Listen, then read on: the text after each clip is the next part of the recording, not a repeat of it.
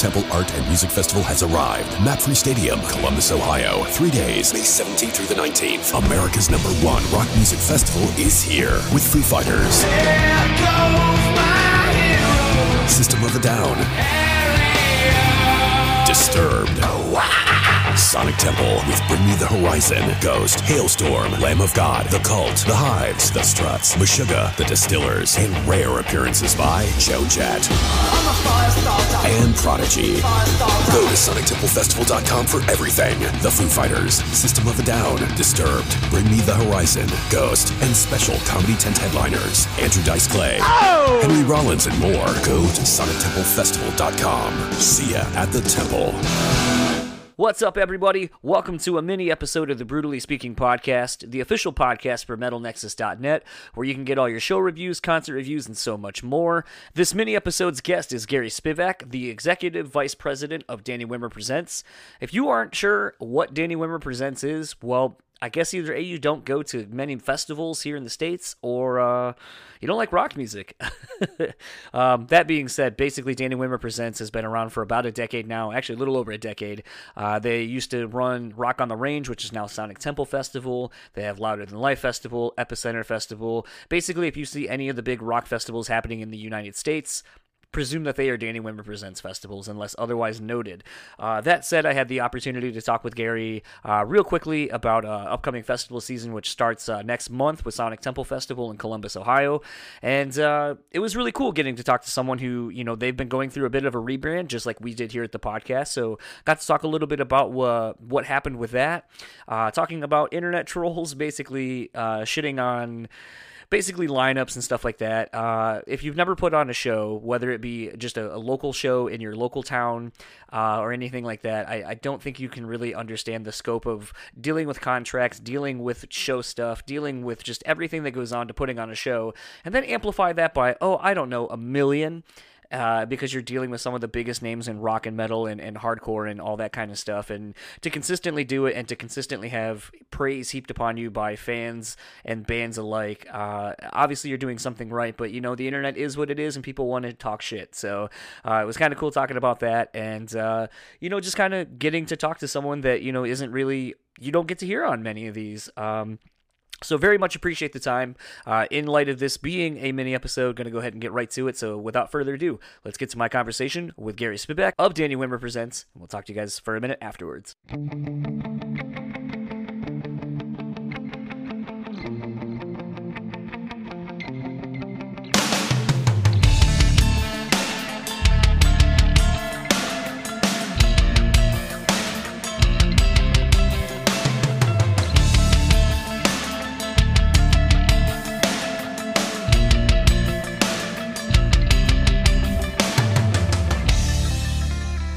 So I have the pleasure of talking to Gary Spivack, Executive Vice President of Danny Wimmer Presents. You guys got a lot of stuff getting ready to come up, uh, but first of all, how are you doing this uh, early afternoon? Yeah, you know, it's it is uh it is go time. You know, as we uh, gear up for for our big month of May festivals, but I'm very excited about it. So something that's kind of that was interesting about getting to talk to you is uh, we here at this podcast actually went through a rebrand uh, to start the year, and had been the previous name for about two years. And I know there was a lot of back and forth about is it the right move, is it the right thing to do, you know, how much is a brand worth once you've kind of established it and so forth. And I kind of wanted to know with doing a major rebrand like you guys did with Rock on the Range now being Sonic Temple and some of the other festivals did you go through that same process and what did it look like for all of you?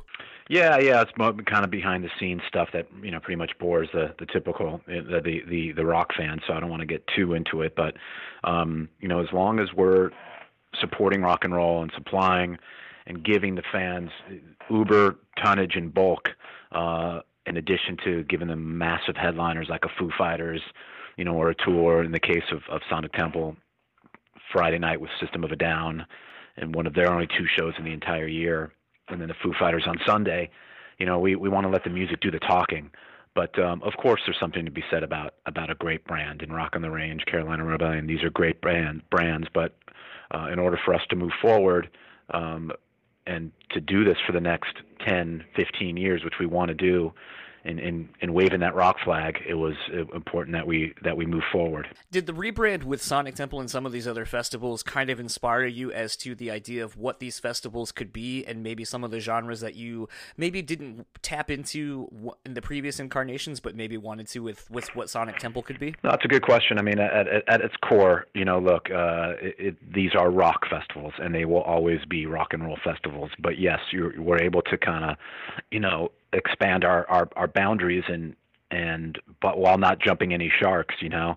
Um, but if if you look at Sonic Temple, there's there's acts like Pussy Riot or Scarlxrd, which is this amazing trap kind of almost metal hip hop artist from London, um, or a band out of London called Basement, and then to have a Joan Jett and the Distillers and the Hives and the Struts, but also have you know something like Lamb of God and Ghost um, in addition to having a Halestorm and Chevelle, you could see how we can go, uh, you know, far left with with the Foo Fighters and Distillers and the Hives, but also go far right with Lamb of God and Black Dahlia Murder, and then go right down the middle with Halestorm and and and all these rock bands, Papa Roach being included. So we're able to cast this wider net while at its core still, as long as the energy and the attitude is there, being being a rock and roll festival. I'm glad you kind of brought up the Papa Roach thing because I know at least with Sonic Temple, you know, I was very much looking forward to seeing the Prodigy, and unfortunately with Keith's passing, that kind of put a damper, obviously, on having the Prodigy and being able to perform. When something like that happens so close to a festival, do you kind of already have some bands in your back pocket that you're you're thinking of that maybe logistically didn't work out initially when you were thinking of it, or you know that it wasn't known what their touring plans were going to be? And then you kind of have to quickly see who's available or, or is it more like i was kind of saying like a, uh, where you have people in mind and it's just a matter of like kind of reaching out and extending the offer? Yeah honest, honestly no. I mean losing keith and the prodigy was was tragic as it was incredibly sad and tragic to lose chris cornell of of soundgarden and and then chester bennington and, and not having linkin park uh, in mind. I mean these are these are these are tragic you know these these soldiers of rock and roll are, are, are going down. And um you know it, it, that's a whole different issue of, of how we all deal with depression, um, drug addiction, and and suicidal kind of thoughts, and and we all have to take a step back um, and and remember these are human beings that are that have real demons um, that at times they can control them, and at times the the the negativity comes out, and um, so we all take a step back. So no, we d- we didn't plan for for losing Prodigy, uh, uh, just like we didn't plan to to lose Soundgarden in in 2017 when they were to headline. Um, so yes, we did go in scramble mode, and we felt like we with Sonic Temple we those the fans who are the best deserved to have a proper replacement what was important to us when we when we picked a replacement that we could have a moment and pick a band that truly could honor uh, the legacy of of the prodigy and Papa Roach, which is a right, you know, hometown kind of a home field advantage band for us. They're so great, and they've had such great experiences and and history with with Columbus and and that stadium, and they're also fans of the Prodigy. That felt like a, a an an easier connection than others. So they were available. We jumped at it because we felt that was a, a, a very honorable, proper replacement. But no, it was not what we had planned. You know, something I think is, is very commendable about uh, all of the festivals that Danny Wimmer puts on and you kind of touched on it just a couple minutes ago, is the fact that you have such a wide array of, of established names, legacy na- eh, names, as well as up and coming names, and you know, the, you know, having someone like uh, HO99O9 and stuff like that, and some of these kind of trap metally kind of bands, you know, it kind of has me excited that maybe someone like Ghostemane is kind of is probably like on your radar and maybe on like next year's iterations of festivals. And i'm interested to see what people like that or artists like that is going to do for this festival carrying forward because i think it's going to expose everyone to a wider demographic and adversely the fans of Ghostemane into a wider demographic of maybe rock that they are not in, known of yet. Well, amen, brother. We I, I couldn't agree with you more. There's there's a level when we do these that we we need to super serve. You know, give them give give the people what they want, right? Rightfully so. You know, give them give them rock and roll and tons of it, whether it be Disturbed or Halestorm or Chevelle or even the Foo Fighters and System of a Down that's so part of a, a lot of what we do is we have to super serve, and then we also want to educate. You know, we want to we want to throw um, some some challenges and and new music their way, in the hopes that yes, a a HO99O9 or Pussy Riot or Basement or Scarlxrd or Ghostemane could become the future uh, of, of these festivals as well. So as long as the energy and the attitude is there, that's the rock and roll spirit to us. You know, we're not, oh, you have to have guitars and Marshall stacks and long hair with tattoos or else you can't play our show.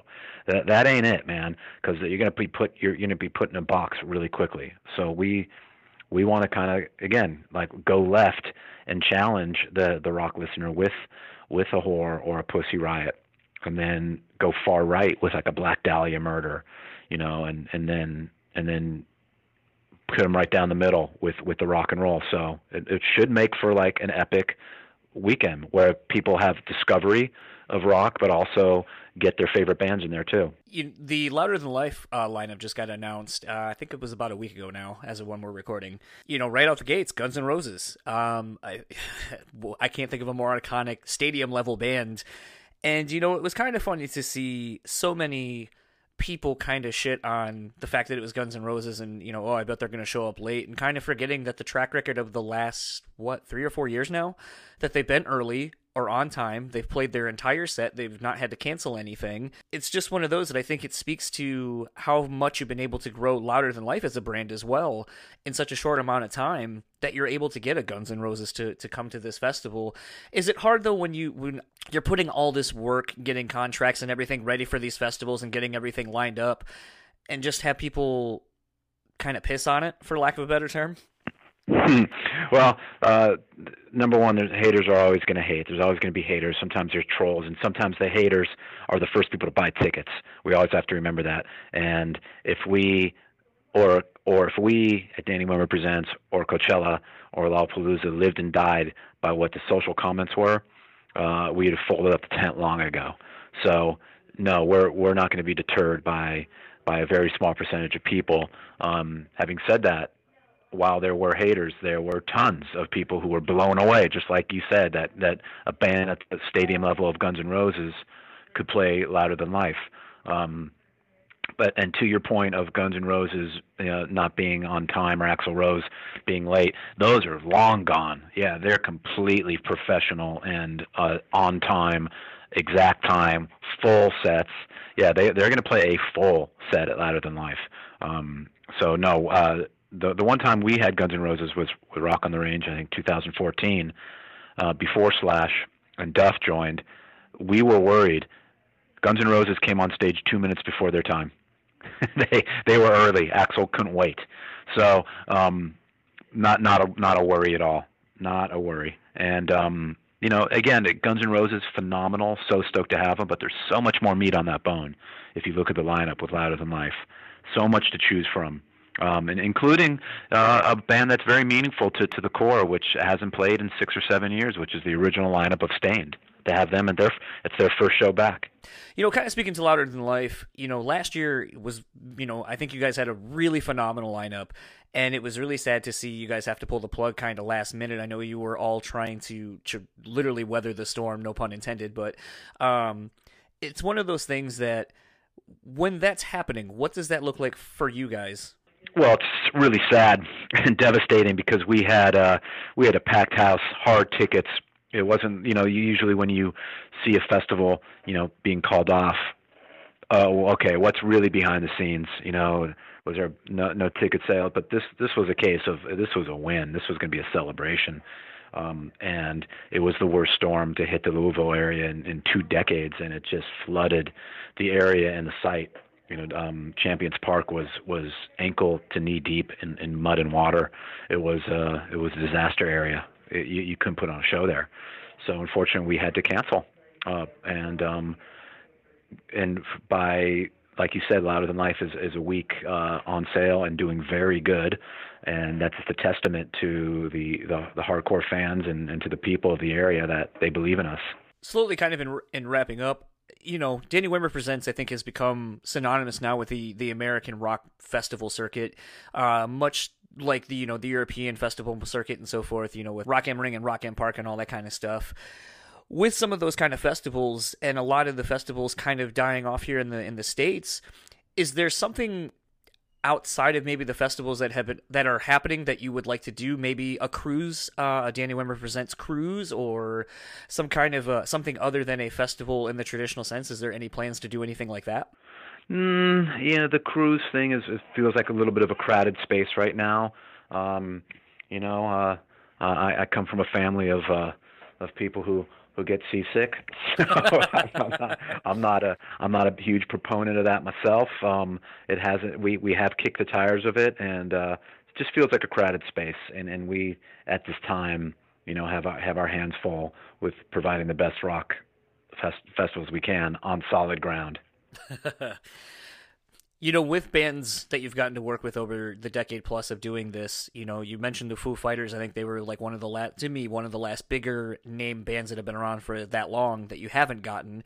Uh, you got Guns N' Roses, most of the original lineup at this point. What are some of the last remaining like bucket list bands for for Danny Wimmer Presents that you guys haven't gotten for like a Sonic Temple Festival or Louder Than Life? Not many left. Rage Against the Machine. If there was uh, any of these shows had a roof uh, the roof would, would, would just come off. Um, Rage Against the Machine. Um, but looking at our pedigree of what we've had, which includes Metallica, Guns N' Roses, Tool, the Foo Fighters, um, Red Hot Chili Peppers, Muse, uh, and so so many more. Um, we're very humbled by by what we've accomplished looking back. You know, I didn't even bring up a, Nine Inch Nails or, of course, Slipknot and Avenged Sevenfold and Rob Zombie and Korn and Godsmack. All these are incredibly important acts and, and, and, and important for the history of rock. But um, not many left. Rage Against the Machine, which is not currently a band, would, would clearly be uh, the top of my bucket list. Awesome. Well, that's all our time we have with you today. Thank you, Gary, for taking the time and looking forward to seeing you hopefully at Sonic Temple Festival and Louder Than Life as well. And congratulations. You bet. You bet. Appreciate the support, and I'll see you next month, man. Awesome. Thank you. Okay. Thank you. Okay. So that was my conversation with Gary Spivack, Executive Vice President of Danny Wimmer Presents. Uh, really cool getting to talk to him. Uh, we like to kind of feature more people behind the scenes that get to do stuff. And, and like I kind of said in the intro, and like Dan and I have said in, in countless episodes before this, um, just really cool to incorporate different people and kind of you know get their stories. And as someone who's kind of worked on putting on shows myself, it's one of those things where I've always had this fascination with what goes into booking a festival, especially of this nature, because I imagine outside of just good business practices and building relationships being the key to the foundation of building a successful destination festival like the Danny Wimmer presents, like, you know, Louder Than Life and Sonic Temple. Uh, it just is one of those things that, you know, it's just so amazing to, to me that they're able to do something. Um, basically, I don't think a lot of people think that as soon as this festival's over and they're, they're, you know, done with it, they've already got to start working on the, the follow up and they got to make it bigger and better than last year. And you always got to outdo it yourself because what you don't want is to have just this constant thing where people are like, oh, well, last year was better. It, could, it was better this year or whatever. And unfortunately, that is the nature of how people are. They always compare things to, from what came before it. But I think Danny Wimmer Presents, uh, the team there have done a, an exemplary job of building a destination festivals, rock based festivals here in the States.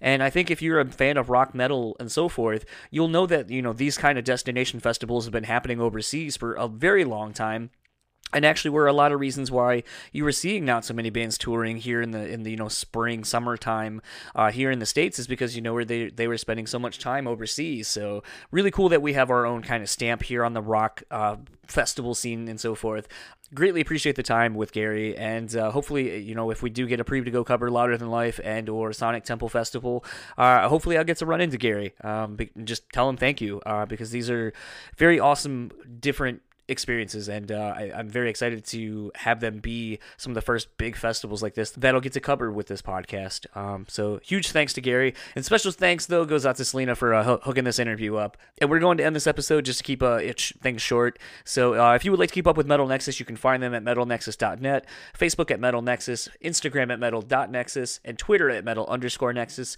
If you would like to keep up with all things this podcast, you can find us at Brew on Facebook, Instagram, and Twitter. Email us at brutallyspeaking at gmail gmail.com. And if you would like to keep up with Gary, well, I don't really have any socials for him, so uh, how about we just do it like this? If you would like to keep up with all things Sonic Temple Festival, go over to sonictemplefestival.com. If you haven't seen the announcement for the lineups for Louder Than Life this year, holy shit, I don't know where you've been, but uh, you can go to louderthanlifefestival.com. And if you would like to keep up with Danny Wimmer Presents and just kind of keep a, an eye on all things Danny Wimmer Presents festivals and so forth, head on over to DannyWimmerPresents.com and they will keep you up to date on all things, all of their festivals and more. So without further ado, for the Brutally Speaking podcast, I am John. Dan is doing some work, and we will talk to you guys tomorrow, where our guest is Ken Susie of On Earth, and we will talk to you then.